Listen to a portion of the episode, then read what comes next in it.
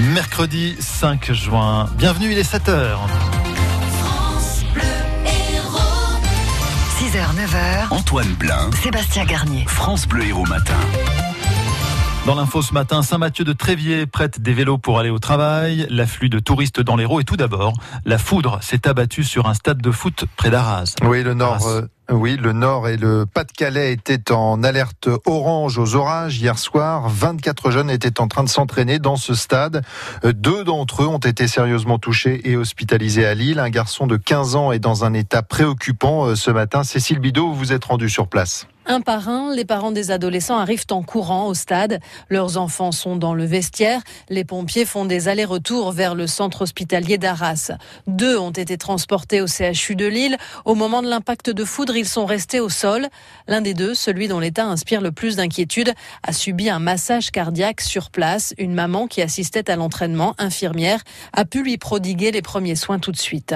Lorsque tous les adolescents ont été pris en charge, le président du Sporting Club Saint-Nicolas, Vincent Delzen, ne prononce que quelques mots avant de partir très rapidement. C'est une catastrophe, oui, effectivement. On va déjà penser aux enfants.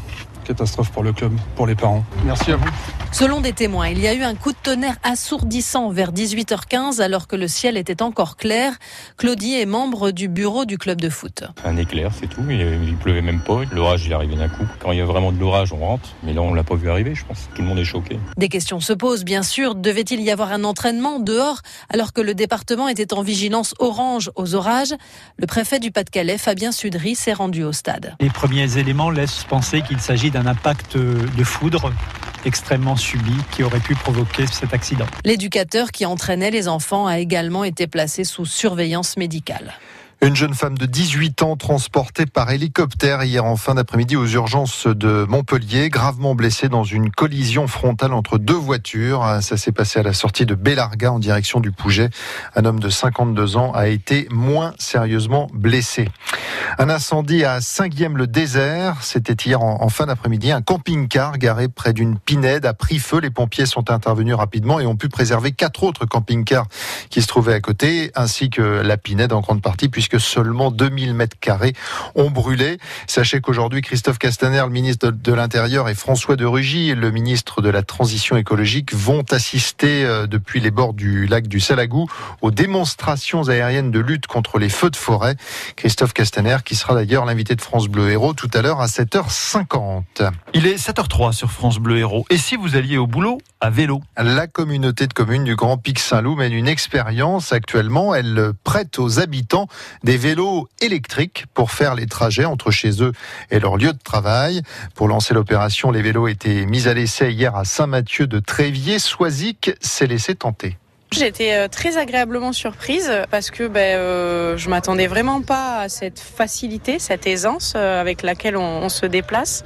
On atteint euh, une vitesse de croisière qui est très très sympa et ce qui est très agréable, c'est surtout cette sensation de ne pas forcer, qui fait que ben, on peut aller au travail le matin, même s'il y a une petite côte, on n'a pas besoin d'arriver, de prendre une douche, de se changer. C'est pas très long, ça me permet de prendre un petit chemin qui est beaucoup plus agréable que la départementale que j'emprunte avec ma voiture. Du coup, ça peut être intéressant parce que c'est vrai qu'au quotidien, euh, ça peut permettre de faire des petites courses qu'on ne fait pas forcément à pied parce que des fois on est un peu plus pressé ou euh, puis c'est tellement plus agréable que de se retrouver dans sa voiture euh, les uns derrière les autres. Euh, non, c'est une très belle expérience. Trois heures de réunion pour pas grand-chose, on va dire. Gérard Larcher, le président du Sénat, a réuni hier soir dans un hôtel parisien les représentants de la droite et du centre, deux jours après la démission de Laurent Wauquiez à la tête des Républicains. Ils ont affiché euh, les sourires de façade et annoncé la tenue d'une grande convention à la rentrée. 11 millions de dépenses suspectes euh, pour Carlos Ghosn via une filiale de Renault aux Pays-Bas. C'est le constructeur qui avance ce chiffre ce matin. Il s'agit de surcoûts liés à des déplacements onéreux en avion, des escales à Beyrouth ou des dons aux écoles fréquentées par ses enfants, mais aussi des honoraires exorbitants versés à l'expert euh, sécurité Alain Boer et à l'avocate Rachida Dati. Tous deux sont d'ailleurs visés par une enquête préliminaire du parquet national financier.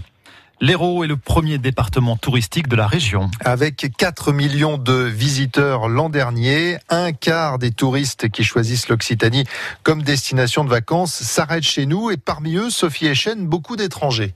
Oui, majoritairement des Allemands, des Britanniques et des Hollandais, mais aussi des Espagnols et des Suisses. Un touriste sur trois en visite dans notre département est étranger. L'année dernière, plus de 2 millions de passages ont été comptabilisés sur les deux aéroports du département, Montpellier-Méditerranée et Béziers-Cap d'Agde. Un touriste étranger dépense en moyenne 50 euros par jour contre 36 pour les Français, car il y a de quoi faire dans notre département. Parmi les sites les plus prisés, l'aquarium Planète Océan de Montpellier arrive en tête avec près de 330 000 visiteurs, suivi par le musée Fabre toujours à Montpellier et l'abbatiale de Saint-Guillaume-le-Désert qui date du 9e siècle. À noter également le FIS qui vient de s'achever sur les rives du Lez à Montpellier.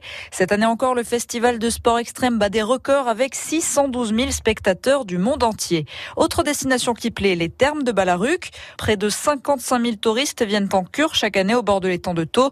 Et d'ailleurs, le littoral de manière générale attire tout particulièrement avec une légère préférence pour la partie ouest de la côte, Valras, Sérignan et le Cap d'Agde.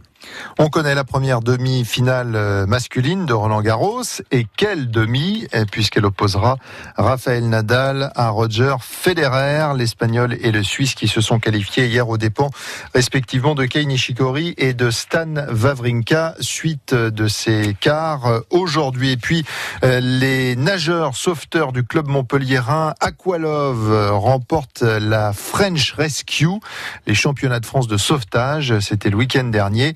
Cinquième titre consécutif pour le club avec un total de 16 médailles d'or, 9 médailles d'argent Eh ben. et 5 médailles de bronze. N'en jetez plus. Bravo.